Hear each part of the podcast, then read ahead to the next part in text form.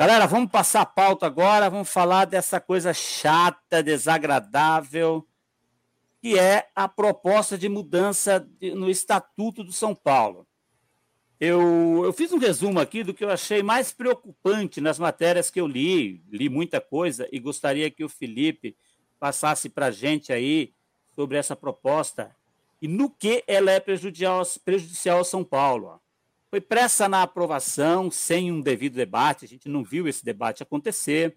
É uma imposição de sigilo na discussão. Esse bagulho só. Bagulho, desculpa aí. Isso só caiu porque pegou mal pra caramba, né, meu? É um estatuto de cunho político, antidemocrático, fala em reeleição do presidente, aumento no mandato dos conselheiros, ou seja, parece que a coisa é casada para que passe. Aí tem a extinção da eleição do vice-presidente, né? Suspensão preventiva. Magani está ferrado, está lascado. Diminuição no número de conselheiros. E agora a reunião vai ser virtual, né?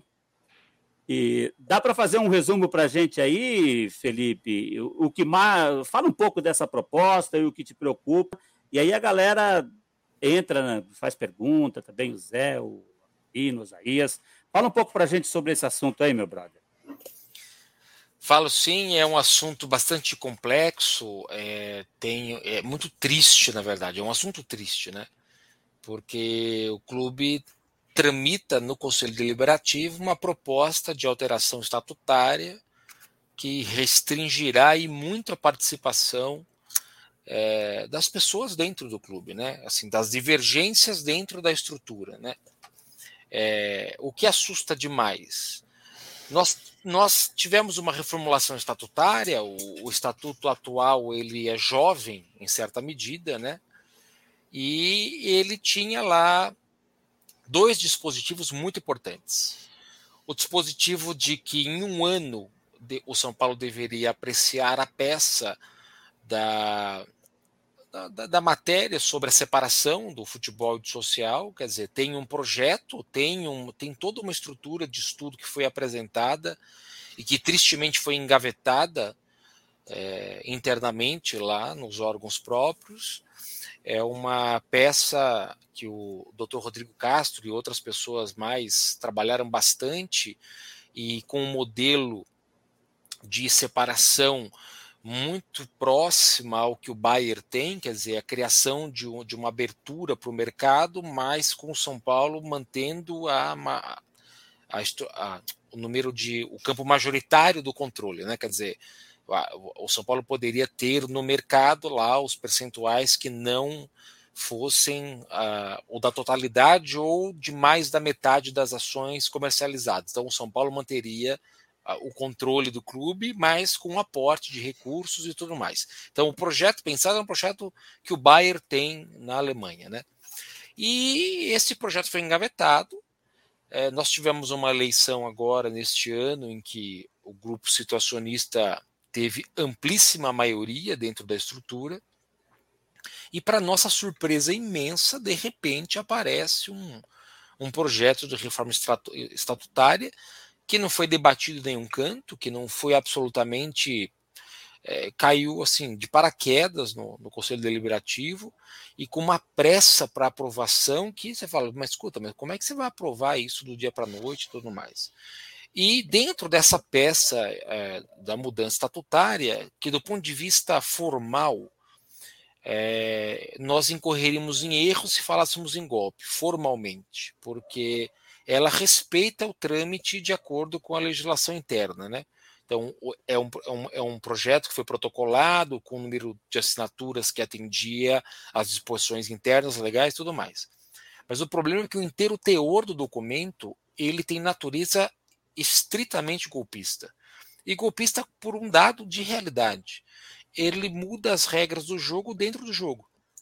É, você fala em reeleição é, um, do, da presidência dentro do, do, do, atual quadro, quer dizer, você autoriza que o atual presidente seja candidato à reeleição, quer dizer, sem nenhum espaço, ou seja, você quer votar a reeleição, pela lógica, você deveria, então, a partir do próximo presidente eleito, autoriza-se a reeleição, para manter uma certa, uma certa distância da, do regramento ali e do jogo de interesses. Quer dizer, um, um alargamento do mandato dos conselheiros, quer dizer, dos próprios que estão lá, estão buscando um alargamento dos mandatos deles próprios, o, o que é algo esquisito também, quer dizer, se nós imaginarmos no conselheiro eleito que essa regra também seja aplicada para o futuro, para o próximo eleito, querem espaçar o prazo, alongar o prazo, sem nenhum problema. Mas mudar as regras do jogo dentro do, da, da, né, do campo, da bola rolando ali, do, é, é, é, isso é bastante triste. Mas o, mas o que mais impacta internamente dentro dessa lógica é uma continha é, mágica que é a redução dos vitalícios né, de 160 cadeiras para 120 cadeiras, que num primeiro momento, quem está de fora olha e fala, nossa, bacana, porque nós temos muitas pessoas vitalícias e que se você perguntar a essas pessoas o que, que elas fizeram, o que contribuíram com São Paulo para terem ali a, a, a dimensão né, é, do porquê ter a honraria de ser vitalício, Muitos deles nunca fizeram absolutamente nada pelo São Paulo, estão lá por situações políticas. Agora, legal se você ter um conselheiro vitalício, poxa, quantos São Paulinos de vanguarda que mereceriam ter esse título para a vida? Quer dizer, eh, a construção do Morumbi, tantos feitos que foram realizados por pessoas maravilhosas. Mas essa redução, que parece num primeiro momento bacana, ela chega numa matemática que é absolutamente nefasta porque se você para a construção de chapas é, na, na, disputa eleitoral dentro de São Paulo, porque veja, lá o voto para a presidência é indireto. Então, os sócios elegem os conselheiros e os conselheiros elegem o presidente. Tá? Então, você não tem eleição direta dentro do São Paulo para a presidência. Eleição é indireta. É, então, você. É, e como é que você forma a chapa? Forma chapa com 55 assinaturas de vitalícios, você forma uma chapa para concorrer ao conselho, enfim, os candidatos que vão concorrer ao conselho que vão eleger o presidente lá na frente. Qual é o problema disso? É uma, é uma conta matemática. Aliás, o texto publicado no, no, no, blog do Menon há, um mês, mais ou menos, há uns 20 dias, escancarou uma matemática cristalina. Você reduz de 160 para 120 os vitalícios, e você tem ali os 55 que vão subscrever uma chapa. Bom, 55 já, já é quase metade de uma nova chapa de conselheiros que poderiam homologar uma outra chapa, ou seja, quase metade. A chance de brotar uma outra chapa, se, se esses 55 subscreverem essa e alguns poucos não fizerem na outra, não nasce a outra chapa. Mas qual é o grande nó disso? Se o grupo que, que, que vai formar a chapa tiver o número mágico de 66 assinaturas de 120 vitalícios, restarão 54 conselheiros vitalícios fora. 54 não dá conta de uma nova chapa, de uma nova, de, no, de uma nova, de um novo grupo que vai fazer frente na, na, no pleito eleitoral. Então, pensem que o São Paulo, gente, ficará na mão de 66 pessoas. Isso é assustador. São 66 pessoas, esse é um número mágico, que passam a controlar o São Paulo. Isso, se você não imaginar e olhar os clubes que estão agora correndo na nossa frente, que estão se abrindo democraticamente para a busca do voto do sócio torcedor, para um conselho maior, para participação maior de sócio e tudo mais, nós estamos restringindo ainda mais a participação. Isso assusta demais. Se nós chegarmos a esse ponto com possibilidade de reeleição, com alargamento do conselho, dos mandatos dos conselheiros, pergunto: qual é a chance de em 2023 nós temos uma chapa que vai fazer frente ou concorrência à que está no poder hoje? A chance é insignificante disso acontecer. Ainda mais se nós pegarmos todas as disposições que estão ali colocadas, né? Da suspensão sumária, por exemplo, que o diretor social pode dar em razão da suposta, né, o termo é jocoso até, né, da desarmonia social. É, quer dizer, então este, este, encontro que eu estou fazendo aqui com todos vocês possivelmente pode ser objeto de uma denúncia do Felipe Magani, que é sócio do São Paulo, por desarmonia social, por estar aqui criticando essa estrutura absolutamente ardilosa que está sendo arquitetada e que eu entendo que tem enorme chance de obter a votação é, majoritária no pleito do dia 16 agora de dezembro, da votação. E, e, aliás, o Grupo Nova Força soltou uma nota hoje belíssima, dura e muito elegante na, na, nessa firmeza, né? que escancara esse, esse pressuposto, né? Quer dizer, você, você coloca a, a transforma a reunião presencial e que, por favor, nós estamos numa pandemia, temos todas as dificuldades com relação à pandemia, ela não acabou, nós temos aí uma, uma nova variante do vírus e tudo mais. Mas é óbvio que com o uso de máscara, distanciamento social, às vezes uma reunião híbrida, né, num formato híbrido, olha, uma parte dos conselheiros presencialmente, a outra parte né, por meio virtual, poderíamos ali encampar a situação dessa, dessa, dessa discussão, desse debate. Veja, é, é, o que, que nós estamos é, vendo aí à nossa frente? Que, o, que essa proposta ela foi protocolada, ela tramita numa velocidade impressionante e que de repente a reunião passa a ser virtual. E por que virtual? Qual é a chance da gente ter debate no ambiente virtual? Nenhuma. Quer dizer, a gente sabe que essa discussão aqui para um número X de pessoas acaba não, não, não dá para dar não dá tempo de você dar a palavra para as pessoas dialogarem no ambiente virtual. Ali na plenária ainda se levanta, faz uma interdição, volta e tudo mais. Então, o que, que o que parece? E isso já é, é, é prática da atual, do, da atual condução do, do, do, presidente do, do Conselho Deliberativo. À distância, você cerceia a voz de uma maneira muito mais fácil. Você não dá voz. E nós temos diversos expedientes contra conselheiros que se colocam contra a estrutura que aí está.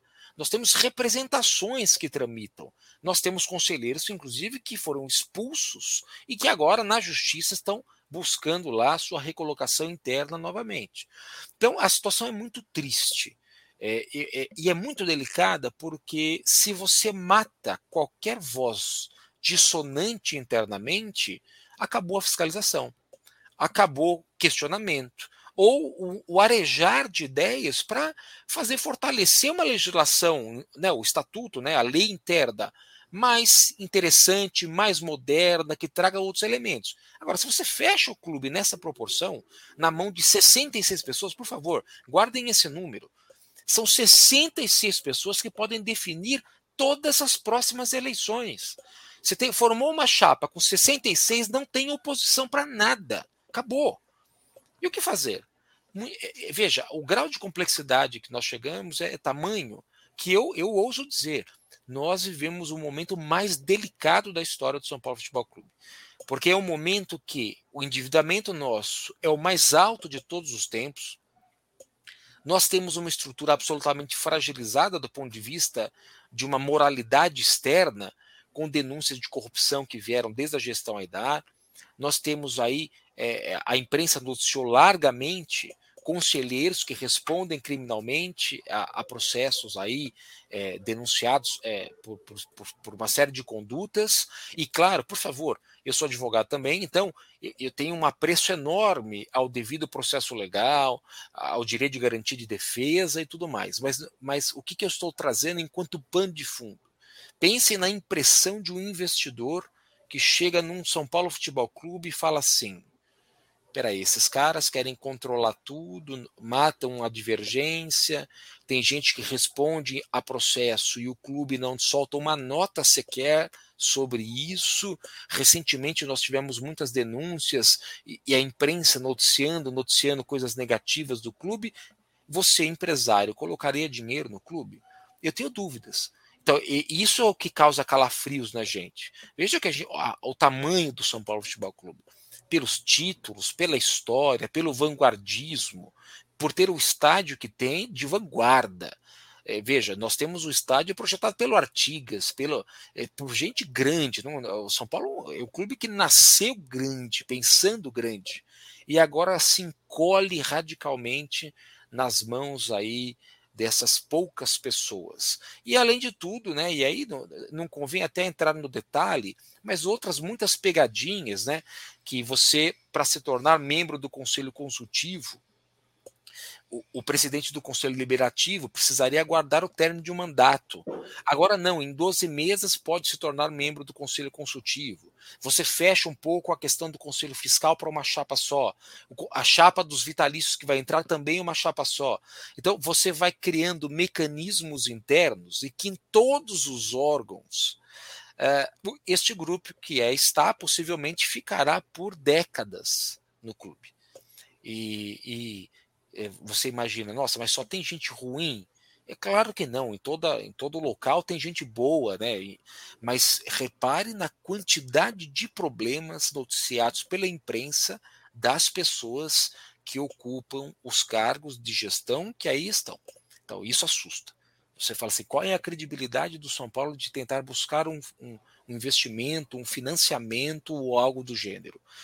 Então, hoje o Murici deu uma entrevista é, para o Tirone né, e para o Arnaldo, e que aí, e, se eu entrar no mérito, eu, a gente vai ficar aqui mais duas horas, né, mas eu entendo que a entrevista foi muito ruim diante da mudança de posicionamento que ele teve do áudio vazado aí um pouco antes, né? Quer dizer, ele critica a estrutura e de repente ele vai lá e elogia a, a, as pessoas que estão é, lidando com o dia a dia do clube, né?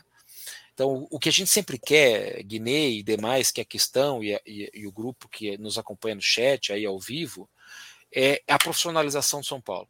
Eu acho que o, o Texas colocou bem, o grupo Nova Força é um grupo que pensa nisso diuturnamente, é um grupo que, olha, é uma trabalheira danada, sofre uma pressão danada, é, mas são cabeças que pensam apenas em uma coisa. Nós estamos no século XXI e não há como fazer conta de padaria dentro de um clube em que tem a quantidade de recursos, o volume de recursos que movimenta é, é maior do que muitos municípios brasileiros. Então, assim, ou a gente profissionaliza o clube, ou nós ficaremos efetivamente para trás.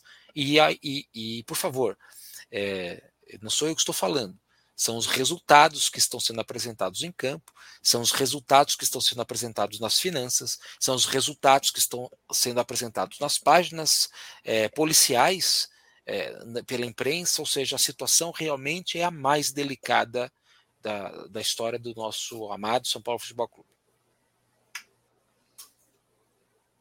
Boa, meu brother, boa. É isso aí. Passou antes de passar para o pessoal aí de fazer pergunta, eu queria só te fazer uma, uma pergunta que eu, eu, já tentei aqui debatendo com alguns amigos, eu não consegui. Eu queria ouvir de você sobre uma possível separação entre o social e o futebol. Eu queria te perguntar o seguinte, de forma objetiva, como você é, didático, professor que é, como isso ajudaria o São Paulo no campo, cara? E algum e, e, assim, algum clube tem o futebol e social junto? A última vez que eu tentei debater isso, alguém falou para mim, mas o Flamengo tem. O Flamengo tem e, e mesmo assim são considerados, pelo menos aqui de hoje, um exemplo, né? um caso de sucesso. Eu queria ouvir de você, Felipe, no que, que isso seria benéfico para o São Paulo, né? essa separação, e se de fato o Flamengo é igual a gente, porque como eu falei, eu pelo menos sei porra nenhuma do que acontece ali, cara. Sim na política. Não, o, o, o, o, Flamengo, ele tem. Por que, que ele colhe os frutos agora é, deste crescimento? Porque ele é um clube que ele apertou o cinto quando deveria apertar para controlar as finanças ali.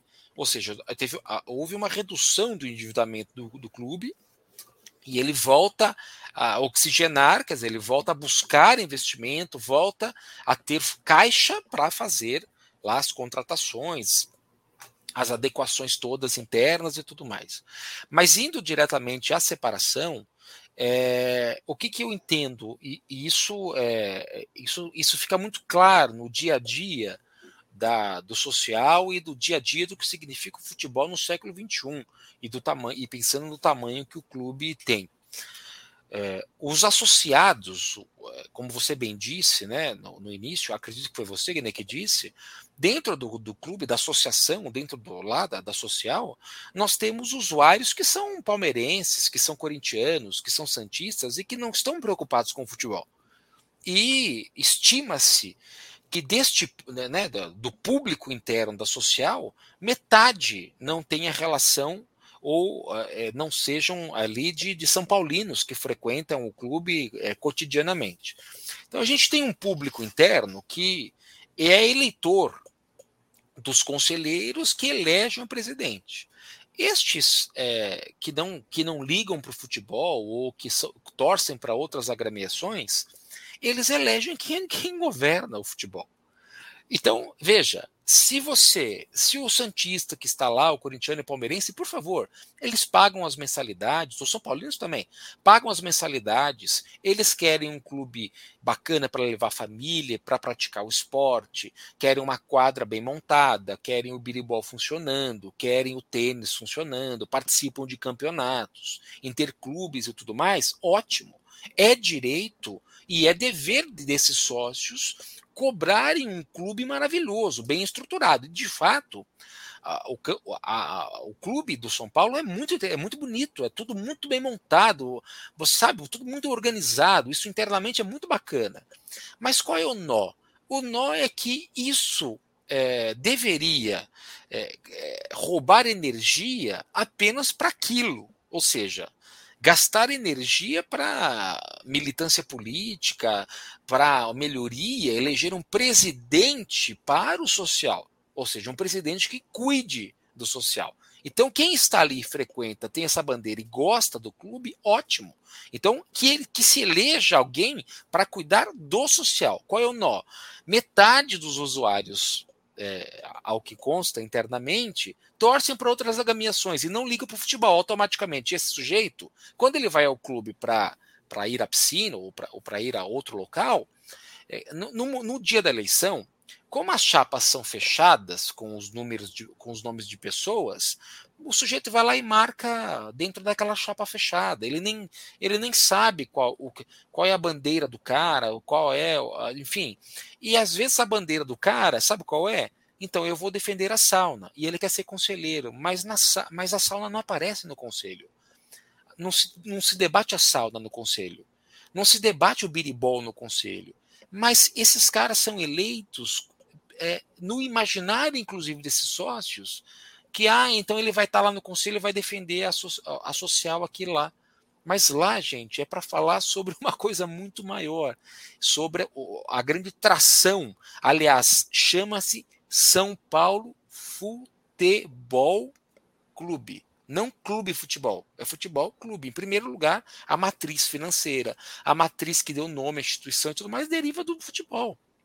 Então você tem uma estrutura de, de, de, de eleição que não tem nenhum profissionalismo. Você não tem, você não tem as pessoas é, dentro da estrutura de, de, de, busca de votos, ou pouquíssimas, que falam assim: não, eu quero ser eleito para cuidar do futebol eu quero ser eleito para fiscalizar a atuação do presidente. Eu quero ser eleito para cumprir o papel de conselheiro efetivamente, que é essa de apresentar projetos, fiscalizar, aprovar contas, analisar balancetes e tudo mais. Você não tem isso. O cara é eleito porque fala que vai melhorar a sauna.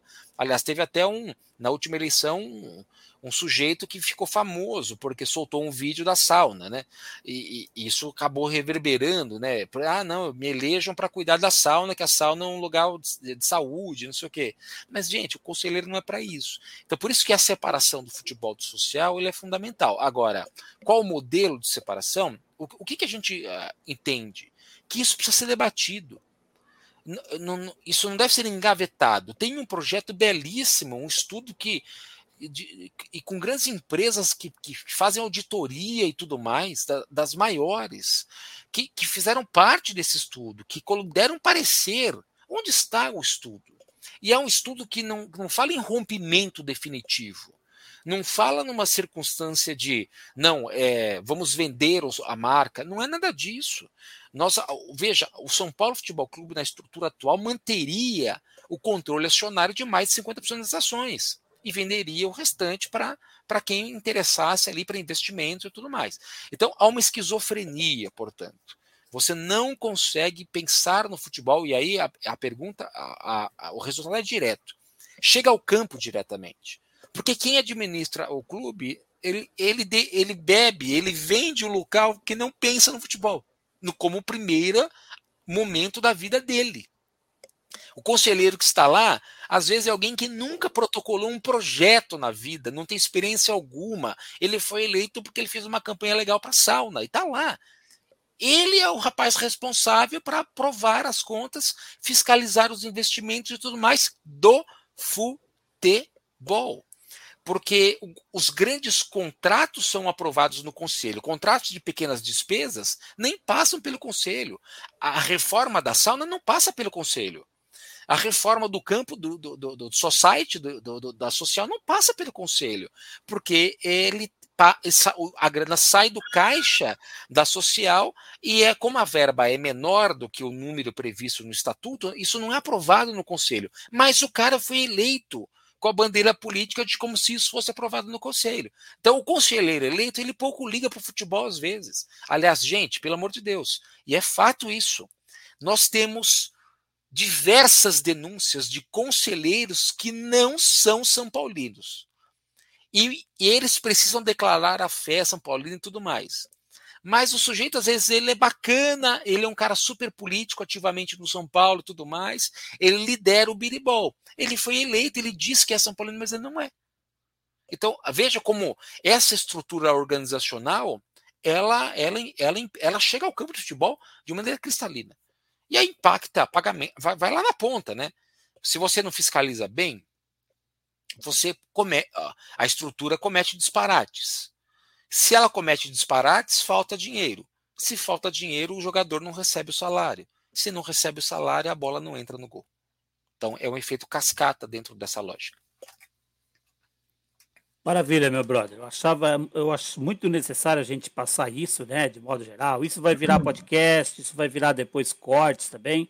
Muito importante passar isso para a maioria da torcida que muita gente não sabe o que está acontecendo de fato e o que precisa ser feito aí. Gostei muito da, da forma que você colocou aí.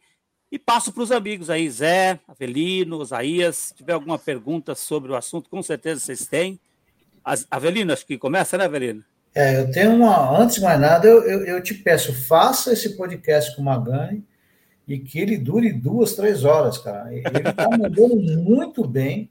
Cara, eu fiquei quieto aqui só só absorvendo, e ele falou coisas que realmente nem me passou pela cabeça. Nós temos pessoas que decidem o destino de São Paulo, que, primeiro, que é grave, não, não entende ou não, não se interessa por futebol, e pior, sequer são São Paulinos. É, sabe, é um negócio assim que não.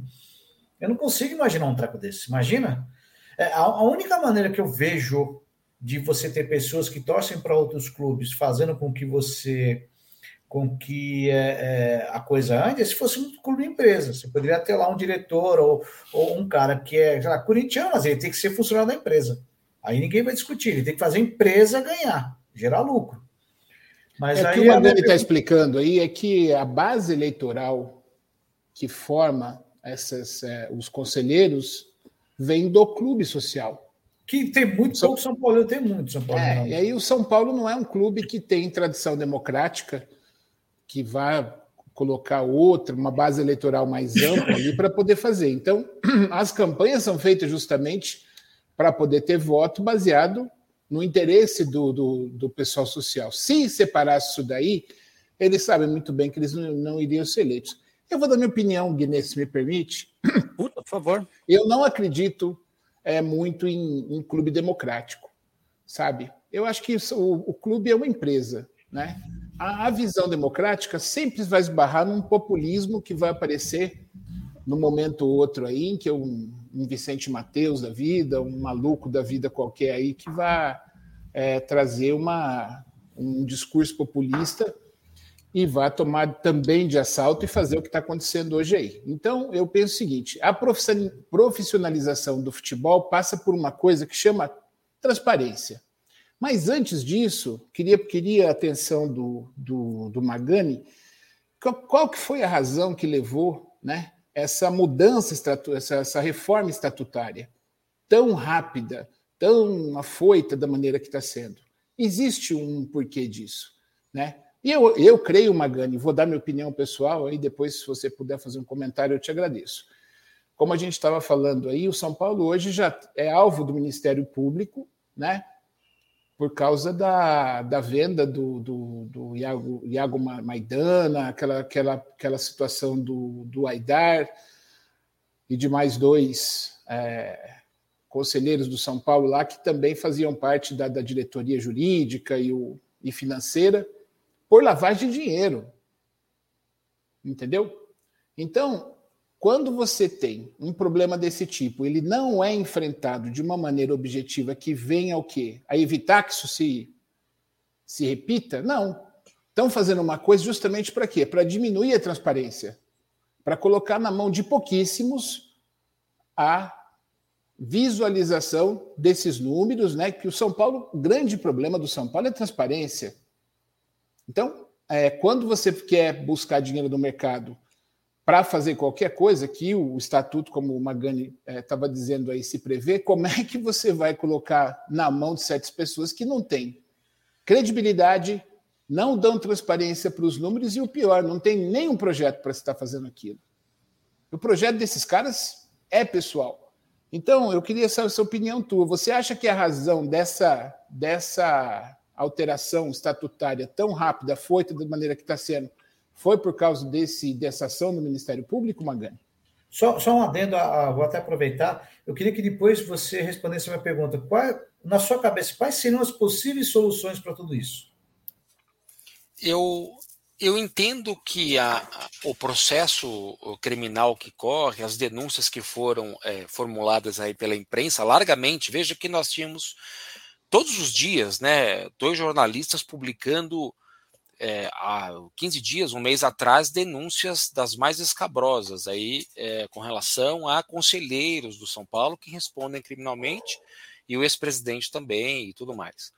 É, uma das razões, entendo eu, Zé Luiz, é, é veja, quanto mais você fecha, mais você consegue controlar o dia a dia.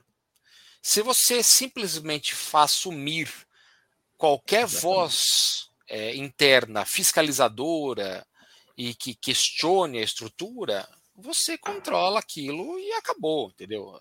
Vira uma ditadura e a ditadura do cala-boca e, e você desaparece com tudo. Não sei se vocês lembram disso. Uma das bandeiras da, da atual gestão era de, era de apresentar balanços trimestrais com relação às contas, abrir sim, isso. Pergunto para vocês: isso foi publicado em algum lugar? Qual é o que foi o que foi dado conhecimento aos torcedores, aos sócios torcedores ou à imprensa do que é o São Paulo Futebol Clube? Ou seja, nós tivemos um, um recrudescimento da, das informações, mais ainda, hein? Veja, nós já tínhamos muitos problemas na gestão Leco, mas a atual gestão, inclusive, veja, não, não se publica nada, não se sabe nada. Não, é uma coisa incrível como isso vai acontecendo. E eu entendo sim, Zé Luiz, portanto, que faz parte da lógica. Quanto mais fechar, mais calar as vozes da oposição, ou vozes e oposição não é no sentido pejorativo do termo, tá? Mas a, a do seu papel de fiscalização. Gente, o conselheiro ele tem um papel de fiscalização. Ele deve, uma das prerrogativas das funções é de fiscalizar a execução. Se você mata a fiscalização da execução, acabou, gente, acabou. E respondendo aí a, a pergunta complementar, né? Eu só vejo um caminho, que é o caminho do arejar. Buscar um caminho da democratização do acesso, da participação se vão criar uma, uma categoria de sócio patrimonial, que era que foi uma ideia até que, que circulou, né? Vamos criar ali uma categoria de sócio patrimonial, ou seja, você não compra o título da social, você compra um título com um valor X, que pode ser pago de uma forma X, isso pouco importa, mas que isso dá direito a ele sim votar para a presidência do São Paulo. Ou seja, ah, não vai ser o sócio torcedor, porque, putz, sócio torcedor você está longe, não conhece a dinâmica, ele pouco conhece a estrutura do clube, tá. Então, mas como é que você faz um misto disso? Dá para fazer uma conta matemática. Ah, um percentual de sócios torcedores vai compor o, o coeficiente eleitoral, um percentual do sócio patrimonial, que você cria uma categoria específica exatamente para isso, para não ser o, a pessoa que frequenta o social apenas que vai votar. Ou seja, você cria uma matemática que areja um pouco a estrutura. Agora, se nós continuarmos se for aprovado efetivamente o regimento na mão dos 66 conselheiros vitalícios que vão chancelar as chapas e a eleição continuar sendo a do, a do associado que frequenta a sauna, em que o diretor da social distribui as, a todos os cargos internamente. Ah, agora você vai dirigir o tênis, o biribol, todos os esportes. E esses é, é, incumbidos politicamente de tracionar os seus pares para dinamizar aquilo, esses serem os eleitores do São Paulo, nós estamos fadados ao fim. Fadados ao fim. Porque não existe erro recorrente que não nos empurre ao precipício de ordem financeira, de ordem patrimonial. Nós estamos sendo empurrados para um precipício patrimonial. À medida em que o endividamento vai crescendo, vai crescendo, vai crescendo, chega num ponto que você não tem volta. Isso é o que causa calafrios na gente. Então a gente está num momento de fechamento, falta de fiscalização, ataque a qualquer voz dissonante e endividamento. Ou seja, a receita está pronta, gente, para para a implosão da, da estrutura. Aliás, um, uma parte. Pela primeira vez na história, o que nós temos de patrimônio, patrimônio físico, não paga as contas. Ou seja, se vender todo o patrimônio do São Paulo, todo, ele não paga as dívidas que o São Paulo tem em mãos. Isso é assustador. Então, assim, nós chegamos num momento de falta de liquidez Agora, Aí, esse, esse número que você. Quando você fala esse número, Magano, isso é, é, uma demonstração, assim, é uma, uma projeção do, do, do, de algum grupo da, da oposição? Isso daí já está em algum balanço administrativo de São Paulo? Isso foi publicado, isso está publicado é, na, em balanço e está publicado na imprensa. O, o, aquele rapaz que sempre publica matérias, o Rodrigo esqueci o sobrenome dele, que sempre solta sobre, faz análise dos balanços, né, e tudo mais, e, e já já deu, já escancarou isso na imprensa, entendeu? Então assim, a situação é muito delicada, é, é muito preocupante, tá? A gente que acompanha, tá perto, ama essa instituição, perde horas do dia, né? Às vezes nem sabe o porquê, né? Às vezes você, você para racionalmente, você fala assim, o que eu estou fazendo aqui? O que que, por que, que eu estou queimando tanta energia com isso? É que tem um lado do amor, tem um lado né, da história, tem um lado do, né, da lembrança do meu avô, né, que não está mais aqui, eu sou São Paulino por causa dele, então fica uma coisa de, putz, vamos tentar ajudar. Mas se você pensar objetivamente, tem um rolo compressor que está sendo passado aí. Por que, que eu vou arrumar encrenca com tudo isso? Por que, que eu venho aqui falar com vocês? Por que, que solta a nota? Por que, que se publica no grupo dos sócios lá do clube? Fala, meu caro, onde estão os conselheiros que assinaram esse projeto? Por que, que ninguém vem falar com a gente? Cadê? Onde estão vocês todos? Hoje parece que tem uma entrevista, né? Eu vou até ver depois aqui do término de um conselheiro, o primeiro do grupo lá de mais de 80 que subscreveram o projeto. Onde eles estão? Por que, que eles não aparecem para defender a mudança estatutária que estão propondo aí? Então, é, fica o convite. E um desafio, convite. Eu acho que eu, enquanto ser que tem muito apreço pela democracia, poxa, traga as ideias, mas por que, que isso é legal? Por que, que colocar na mão dos 66 vitalícios o futuro do São Paulo é legal? Queria entender. Boa. Tem mais alguma pergunta? Eu acho que o, o, Magani foi tão didático, rapaz, que deixou a gente até sem o que perguntar, né, meu? Quer dizer que se vender o Morumbi não paga as contas. Eu não, tenho... se vender todo o patrimônio, não paga. Não tem liquidez. A, não, não, a conta, dívida, é, é, dívida em cargos, né, e o futuro do, de processos e tudo mais é uma soma. Porque uhum. não se esqueçam, gente, a gente já tem é, a gente também tem como horizonte tantas, tantas perdas de ações que teremos aí na frente, tá? Então você faz uma conta mais ou menos, inclusive. Terrível, entendeu? É, uma coisa, uma coisa que chama atenção no São Paulo, desculpa o Isaías também, é uma, é uma um comportamento já antigo, né, do, do, do, São Paulo de não ter oposição organizada assim de uma maneira que possa sempre fazer é, frente a esse grupo que está se colocando. Cada vez mais que a gente enxerga é, os objetivos desses caras indo adiante, passando, que nem você bem disse, aí, num, num rolo compressor, é, a gente espera duas coisas. Né? Um dia a polícia. Porque é uma coisa que, que, que o pessoal do chat, todo mundo tem que ficar atento. Quando você comete, é, se for o caso do São Paulo, a gente não pode dizer aqui que seja, mas como foi no Cruzeiro, né? Quando você pega dinheiro do São Paulo, uma, um desvio do, de uma compra de um jogador ou, ou participação em alguma ilicitude em contratação, alguma coisa que esteja ocorrendo, isso vai parar na mão de terceiros, correto? Isso aí é um crime que chama lavagem de dinheiro, né? E também o São Paulo não é um clube é, com é, com fins lucrativos, né? Ele é sem, fins, sem fins lucrativos. Quando você opta por, por esse tipo de, de, de, personalidade jurídica, você tem um diferencial do imposto seu também. Estou correto, Magani? Sim, sim. Mas, mas então, agora. não, não, só para terminar, onde sim. eu quero chegar. Quando você faz esses desvios internos, obviamente que o Estado está sendo também tolhido nessa história. Porque o clube não está pagando imposto, mas tem alguém que está tendo lucro São Paulo ali. Isso, isso, acontece em entidades, por exemplo, que nem faculdades que têm. É, é, não, não tem fins lucrativos e o proprietário da faculdade está pegando dinheiro por fora justamente para não ter que pagar o RPJ, que é uma pancada. Né? Então, isso daí da Polícia Federal, isso daí da cadeia, isso aí dá processo crime quando, quando a coisa estoura. Então, São Paulo tem dois caminhos, eu acho, sabe? Porque quando se toma essa decisão tão rápida, tão, tão afoita de se fazer uma mudança é, radical desse, desse tamanho do estatuto, que, como bem disse o Magani, não era uma maravilha, mas que tinha um caminho para o clube trilhado, justamente no momento que o MP vem e começa a puxar o nó, começa a puxar o fio da meada de, um, de uma coisa, porque a partir do momento que você encontra o pelo em ovo, meu amigo, daqui a pouquinho tem um macaco do outro lado. E essa que é a questão. O medo dos caras é justamente que o quê? Que isso aí não se expanda, né? que não faça. Como o Magani está bem explicando o Igne, é, e que eu também tenho essa impressão de fora, que eu não sou nem perto do São Paulo, eu acompanho de longe aqui pelo. pelo o que, que eu vejo? Eles querem se fechar justamente ali dentro, manter esse grau baixíssimo de transparência dos números, para quê?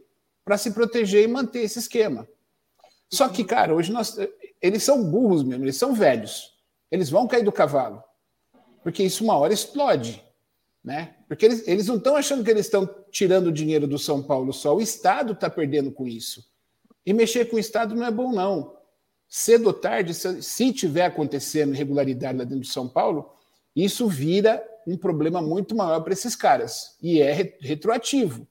Se passou Sim. pelo Leco, vai sobrar para ele. Se passou pelo, pelo, pelo a, o Casar, seja quem for. Né? O Aidar já está respondendo, né? Já está, né? Esse já está. Então, o que eu estou dizendo, se, se, você começa a abrir o novelo e começa a ver onde que está a coisa ali, eles vão ter problema. E para finalizar, é, eu acho o seguinte: eles colocam a culpa na participação representativa. Isso é um, é um, é um modus operandi assim de, desse tipo de gente, né? Então fala assim, pô, se tem muita gente dando palpite aqui, o time não vai para frente. Eu tenho que ficar escutando o Magani falar, o Osaías, o Evanino, a gente não toma decisão aqui porque fica da maneira que está. Na verdade, cara, o que a gente está vendo é um grupo que vive do São Paulo, ou parece que vive do São Paulo, né? E dentro das prioridades de pagamento ali dentro, não são exatamente aquelas que a gente imagina que seja. Porque se a gente não tem acesso é, a, aos gastos do São Paulo, essa transparência, nós que somos torcedores, ficamos indignados, você imagina quem vai pôr dinheiro num negócio desse. Pois é. E, e o, o, Paulo Nobre, que a gente já falou várias vezes aqui, devia ter um, um troféu lá, uma troféu, não, uma estátua lá no Palmeiras, que o Palmeiras sim ia virar uma portuguesa que veio de processos idênticos ao do São Paulo. Aí o cara vai e bota 200 milhões do dinheiro dele, ou até mais lá tal, mas fala, ó, puxa para cá. Organizou a casa, colocou de transparência, puxaram um grande parceiro que está fazendo esse trabalho lá. Só que a diferença é a seguinte: o Paulo Nobre não precisa viver do Palmeiras. E a pergunta minha é a seguinte: o Leco viveria sem o São Paulo?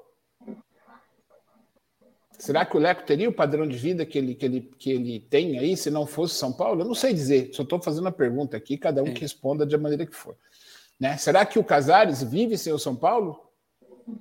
Será que muita gente que está ali dentro? Então, é, se, se podem viver, e tomara que seja, coisas, sejam transparentes e demonstrem isso para ganhar essa credibilidade que é o que, o, que a gente está tá vendo aí, que vai, sinceramente, se deteriorar completamente caso isso passe no dia 16. Antes de passar para o Osaías, que ele quer fazer uma pergunta, claro, queria fazer uma pergunta para você, ô, Magani. Quais as chances desse, desse novelo, desse pelo em ovo que o Zé Luiz falou, envolver o, o São Paulo é, em rebaixamento, não, não pela má qualidade do time, mas uma, por, por uma punição por qualquer outra coisa que seja externa ao time. Vamos supor que o São Paulo até consegue montar um time, mas de repente descubra um treco ali cabuloso que vão, vai, vai respingar no time do São Paulo, porque eu não me importo de ver todo aquela, aquele pessoal na cadeia. O meu problema é, e o time do São Paulo, e o clube?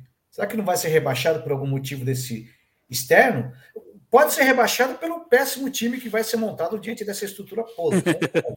Mas assim, não tem alguma coisa juridicamente que alguém pode chegar e falar assim: ó, eu vou ferrar o São Paulo porque esse cara aqui foi corrupto? Tem alguma coisa do gênero? Não, veja, depende. É, quais são a, a, as disposições legais que levariam o clube ao rebaixamento, se constatada alguma irregularidade? Por que não, entendeu? Essa é, é uma das disposições é essa, quer dizer, é, o clube que não está pagando salário tem uma disposição legal de que daqui a pouco a gente pode ter problemas. O envolvimento de um outro empresário que a gente tem um impedimento aí da, do regramento da FIFA sobre isso ou aquilo. Mas isso a gente fica aí no campo no campo mais subjetivo, quer dizer, isso que pode acontecer, pode acontecer. Mas isso foge um pouco do, do digamos, do nosso binóculo, né, do nosso microscópio uhum. de identificar isso. Eu acho que a gente precisa dar um passo atrás e exatamente pegar por que, que a estrutura política se comporta dessa forma e leva a essa conjuntura, e aí nós estamos destrinchando tudo isso.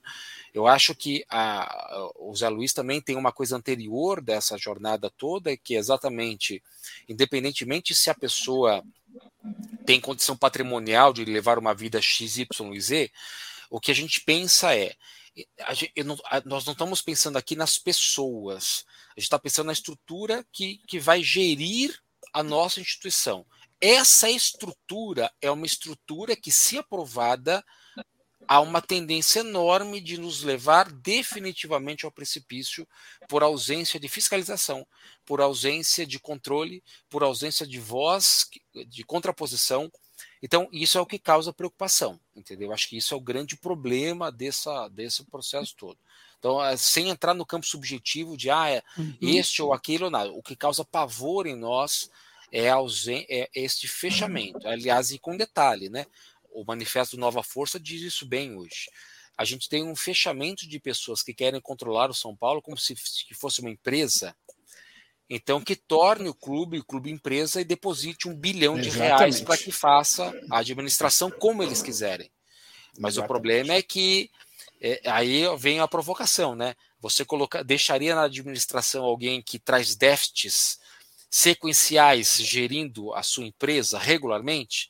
Você não iria ao mercado contratar o melhor profissional se essa empresa também fosse sua? Ou você teria uma abnegada para cuidar da sua empresa? Então, assim, são, uhum. são, assim, há uma esquizofrenia. Quer dizer, eles querem pegar o São Paulo, tomar para eles próprios e administrar como eles bem desejam. Então, pague um bilhão de reais, transforme em clube empresa e pague um bilhão de reais, que é o, é o estimado na marca e tudo mais, e leve, entendeu? Mas assim, não pode. Assim, eles, né, o Marcelo, o Marcelo, aquele comentário esportivo, usou até o termo, né, que o São Paulo está sendo sequestrado. É, é um termo duríssimo. Mas é um termo que tem toda a robustez do ponto de vista prático. Nós estamos sendo sequestrados à, luz do dia, entendeu? Osaías, quer fazer uma pergunta aí, Osaías? Quer fazer alguma colocação, comentar? Sim, é, como eu falei no começo, eu não, não manjo nada de bastidores, né? É, não é o, o, meu mundo, digamos assim. E quando a gente vê uma pessoa que tem um conhecimento vasto, assim como o Magani, é, primeiro que você fica mais enojado ainda, né? e de tanta podridão que existe. E segundo, que você começa a ligar alguns pontos, algumas entrevistas, algumas falas, e, por exemplo, você começa a entender, por exemplo, a entrevista do Murici hoje, mais cedo, hoje mesmo, quando ele fala que tem investidores, mas esquece clube empresa, porque simplesmente os caras que estão no São Paulo não aceitam a opinião de fora. Né? Eles querem alguém que invista, querem alguém que coloque o dinheiro, mas não querem que não querem que ninguém opine nada, fale nada, diga nada. Tem que ser do jeito deles. É, assim, sendo bem leigo a pergunta, então, até se for alguma coisa muito bizarra, me desculpe a pergunta. Mas, assim, é, é, você falou inicialmente que são 180 conselheiros hoje e vai reduzir para 120. Não, não, é tô não, tô falando dos, vital, dos vitalícios. São 160 ah, tá. e aí você tem uma redução para 120. E por que, que o foco está no vitalício? Porque como é o vitalício que subscreve a chapa que vai concorrer ao pleito, a, é, a importância está neste cara aqui, do vitalício, entendeu?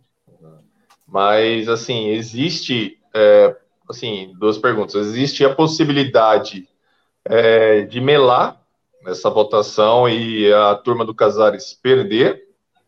E segundo, a torcida, eu não sei até que nível está, a torcida está é, querendo fazer protesto, até por isso o pessoal partiu aí para o online, é, não vai fazer mais o presencial. É, existe alguma possibilidade é, de repente, tá? Vamos é, imaginar que consiga reunir aí 10 mil torcedores protestando ali na frente do, do estádio. Existe alguma possibilidade de, de o pessoal do Casares perder ou de não haver isso, de ser interrompido? Existe alguma possibilidade? Então, veja, do ponto de vista objetivo, existe. É, o que a gente pede, e, e nós estamos trabalhando para isso, é que esses conselheiros que subscreveram o projeto, eles repensem o voto deles. Eles repensem a intenção deles. Então, assim, uma manifestação pacífica de torcedores do lado de fora, é lógico, é muito bem-vinda. É, eu mesmo tenho a, a, predisposição de estar lá no dia. E, e, e por um dado de realidade, é, é, eu repito, é o momento mais é, nevrálgico da história do clube. A gente tem a possibilidade de fechá-lo, de, dele ser trancado dentro de um grupinho é, muito pequeno que vai controlar ali a política do São Paulo durante décadas. E qual é o grande problema disso? Como eu disse, a gente já debateu aqui: falta de transparência, de oposição, fiscalização e tudo mais. Então, claro, existe a chance de, do, do, do estatuto ser enterrado, do projeto de estatuto ser enterrado? Existe. Como que isso vai acontecer? Com pressão. Então, o papel primordial dos jornalistas, papel primordial de, todo, de todos os blogs do, do São Paulo, dos São Paulinos. Eu estou aqui exatamente para tentar ajudar nisso, quer dizer, vocês têm papel importantíssimo. Todo São Paulino que tem um mecanismo de comunicação com o torcedor, com, com, com o público em geral, quer dizer, informar o público em geral do que está acontecendo sempre é fundamental. Então, a manifestação é bem-vinda. Eu sou, eu sou muito muito afetuoso a essa tese de uma boa manifestação pacífica, cobrando transparência, cobrando participação do torcedor, cobrando a abertura do clube. E vamos torcer para que esses conselheiros possam é, ter um juízo mesmo de racionalidade. Quer dizer, será que precisam disso?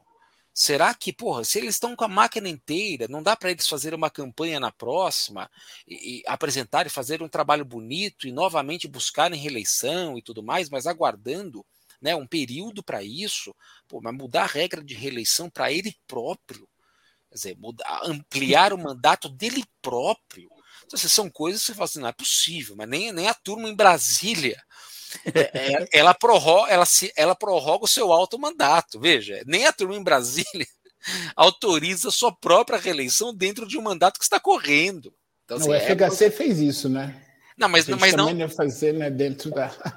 É, mas é, não. Tudo numa... é possível, né, Magani? Nisso aí, mas... a, a, o grande problema aqui que eu queria só entender, e, o que vai virar do São Paulo depois disso daí, é o seguinte: é, por que, que o Casares acha né, que, que ele vai ter sucesso. Porque ele já perdeu um título brasileiro mais ganho da história, Ah, ganhou o Paulista depois, beleza. Quase foi rebaixado e está aí com 600 milhões de dívida e com um monte de problema pela frente. Quiçá policial, que a gente não sabe o que vem pela frente ainda aí. Então, esse, esse, é, essa alteração da maneira que está sendo, esse golpe que está acontecendo agora aí, o mais importante, na minha opinião, era que o São Paulino soubesse né? E por isso foi fantástico a sua, a sua apresentação aqui, porque foi muito fácil de entender o que está ocorrendo e tivesse esse, esse entendimento do que está acontecendo. Porque o São Paulo é um time é, que, que possui, Magani, a terceira maior torcida do Brasil. Não é um clube qualquer. Né? Então, eu, eu não gosto do termo sequestrado, porque o sequestro sempre pede um, um, um resgate, alguma coisa ali. O São Paulo foi ocupado, cara. São Paulo foi tomado. É diferente. Aquele papo de patrimonialismo mesmo. São, gente que, que acham que o São Paulo é dele. Foi lá e ocuparam aquilo. Então, a, a, a nossa dificuldade daqui para frente é demonstrar isso aí que está acontecendo, porque muito provavelmente vai passar. Infelizmente, isso daí é chance de gente estar tá, tá torcendo para que não passe, para que caia o juízo na cabeça dos caras. Vai passar. Agora, o que eu espero também é que a oposição que tenha legitimidade busque alternativas judiciais, se necessário, para que isso não vá para frente. Fica, eu, é, eu essa acho, discussão é, precisa ocorrer. E tem um alerta importante para todos os São Paulinos em geral. Repare na quantidade de cortinas de fumaça que foram aparecendo dos últimos tempos para cá. Ah, é um investidor árabe que agora vai aparecer aqui, é, é a situação X, Y, Z. Veja, tudo isso para tirar a atenção do momento mais importante da história do clube, entendo eu, que pode ser decisivo para a manutenção da vida do São Paulo, que é a votação da, da reforma estatutária, repara da quantidade de cortinas de fumaça que foram aparecendo nesses últimos tempos. Ah, é o Benítez, é o empresário do cara que falou, é o árabe que vai trazer dinheiro. Então, assim, tudo para desviar o foco. Então, atenção, atenção aos São Paulinos em geral que acompanham rede social, que estão se informando. Quer dizer, eu acho que a nossa lamentação deve ser menor se nós olharmos o jogo contra o América, e, e por favor, temos que lamentar, mas a atenção maior está deve estar direcionada ao dia 16. E como eu disse aqui, é o momento que pode definir a sobrevida da instituição.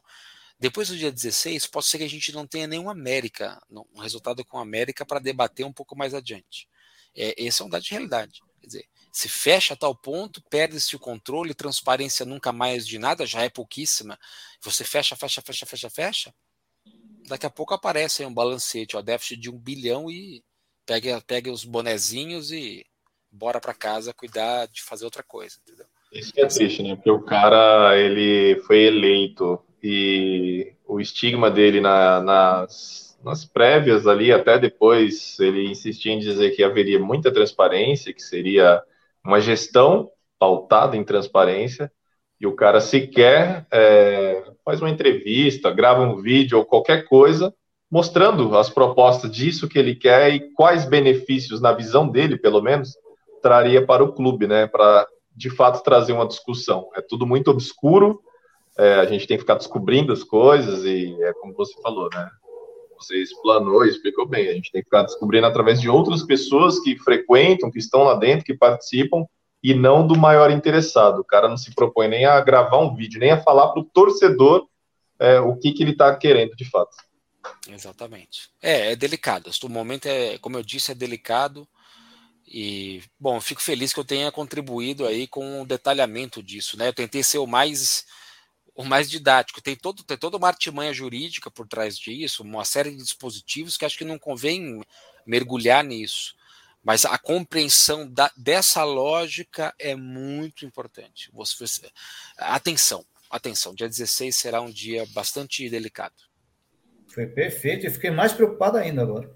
É, eu estou muito. Confesso que já, já quando, quando a gente fez a primeira leitura, veja, quando foi protocolado e o conselho ele determinou o sigilo, ali você fala, não é possível, ah, tem alguma coisa muito estranha, porque você protocola e vem uma determinação de sigilo para que os conselheiros não possam falar nada para a imprensa, nada para ninguém, sob pena de serem responsabilizados administrativamente, ou seja, tomarem um processo nas costas e serem expulsos do próprio conselho. Olha, olha isso. Como é que você dá sigilo para uma matéria que é essencial para o clube, gente? Nós estamos falando da legislação interna do clube, você dá sigilo. Mas isso pegou tão mal, mas tão mal, mas tão mal, foi tanta paulada, que caiu o sigilo. E aí, quando veio a nós a notícia do inteiro teor da reforma estatutária, a gente entendeu o porquê do sigilo. Quer dizer, eles iam fazer isso e ainda queriam sigilo. Vamos fazer e ficar quieto. Veja, a, eles, a, veja, o trâmite foi o seguinte: eles protocolaram lá os, os, 80, as, os 82 conselheiros que subscreveram, né? Esses 82, é, no, o grupo dos 82 é um grupo que a torcida de, deveria é, procurar entender o que, que, passou pela cabeça deles para protocolar isso. Acho que eles deveriam vir a público explicar, porque o clube não é dos 82, o clube é de 20 milhões de pessoas. Por que, que isso está tramitando? Quando ele protocola, a presidência do Conselho Deliberativo determina o sigilo daquela do inteiro teor do documento, ou seja, não poderia vazar é, sob pena de responsabilização Isso de é quem vazou. Gente, você só determina o sigilo de alguma coisa dessa magnitude com algum interesse. Claro. E aí, claro, aí pegou tão mal que abriu, e quando abriu, as pessoas se deram conta do que era aquilo. Gente, é assim, é, é, muito pior do que a gente poderia imaginar. É muito pior. Ô Magani, só para ficar claro, é, quantos votos precisa para que esse estatuto seja aprovado? A maioria, a, a, maioria do, do, maioria do simples. deliberativo. É, a maioria. Vão lá votar a maioria, entendeu? Nós temos a 80, maioria? É, 82 assinaturas agora. Já são a maioria, então? Não, não são 200 e, 260 conselheiros no total. Ah, 260 engano, né? totais, né? É, ah, tá. então precisam de um pouco mais de voto. Mas, mas veja, se nós pegarmos o, o, coeficiente eleitoral da quantidade de cadeiras que eles fizeram na, na, eleição dos votantes e a quantidade de vitalícios que estão com eles, eles têm amplíssima maioria no amplíssima maioria no conselho. Mas quando eu falo amplíssima, é amplíssima mesmo, tá? Eles têm assim é, coitado dos conselheiros que pedem o um microfone para questionar o que está acontecendo. São pouquíssimos, entendeu? É isso aí. É, complicou. Complicou, vamos ver. Galera, eu acho que já, já deu, né? Depois a gente vai fazer uns cortes, vamos fazer uns vídeos menores para estar tá espalhando pela internet. Vamos fazer, jogar no podcast, o que a gente puder fazer de nossa parte para espalhar essas informações que o Felipe passou aí, que foram muito interessantes pessoal do chat aqui gostou. Programa hoje um pouco diferente, claro, né? A gente não está brincando tanto, mas é porque o assunto é sério mesmo. E calhou que deu tudo certo. Era para a gente fazer uma entrevista, eu com o Felipe. Acabou o Felipe vindo aqui, logo depois do término do campeonato, que é o horário, é, é o momento correto. Eu acho que deu tudo certo, cara. Está muito bacana. E a gente vai tentar, Felipe, na medida do que a gente pode, espalhar ao máximo uh, o que você falou aqui. E assim, cara, é, é, com muita preocupação que eu vejo isso. Eu, eu, vejo com muita preocupação porque, é, como o Zé falou agora há pouco, a gente não vive o dia a dia do clube, mas a gente vive o dia a dia da democracia. E quando você vê num, num, ambiente em que o voto ele é preciso, em que o voto ele é necessário, esse tipo de artimanha para destruir a oposição, sabe? É preocupante, é muito triste, é muito triste. E, e o pior de tudo, né? Estão lidando com uma coisa que mexe com a gente, né, cara? Você imagina, nós estamos aqui há duas horas e 27 minutos falando do São Paulo. Ninguém aqui ganha um centavo com isso. Nosso projeto, por exemplo, o Tricolor on the Rock, tem 13 anos, nunca teve um RT. Sabe aquele RT do Twitter, sequer do São Paulo Futebol Clube, numa ação nossa? Ou seja, nunca pedimos nada. Na verdade, pedimos. Uma vez a gente pediu uma credencial para a imprensa e não nos deram. Mas só foi. Então você vê, a gente faz isso porque ama, porque gosta do clube demais. E aí você vê os caras fazendo umas putaria dessa, umas patifaria dessa. É triste, meu amigo, é triste. Eu te agradeço muito pelo, pelo que você fez aqui. E dentro do que nós podemos aqui, a nossa audiência é pequena, mas nós vamos mandar para frente, vamos passar para todo mundo, cada São Paulino que puder está ouvindo a gente, e nós vamos passar o que você falou aqui, porque de fato é preocupante.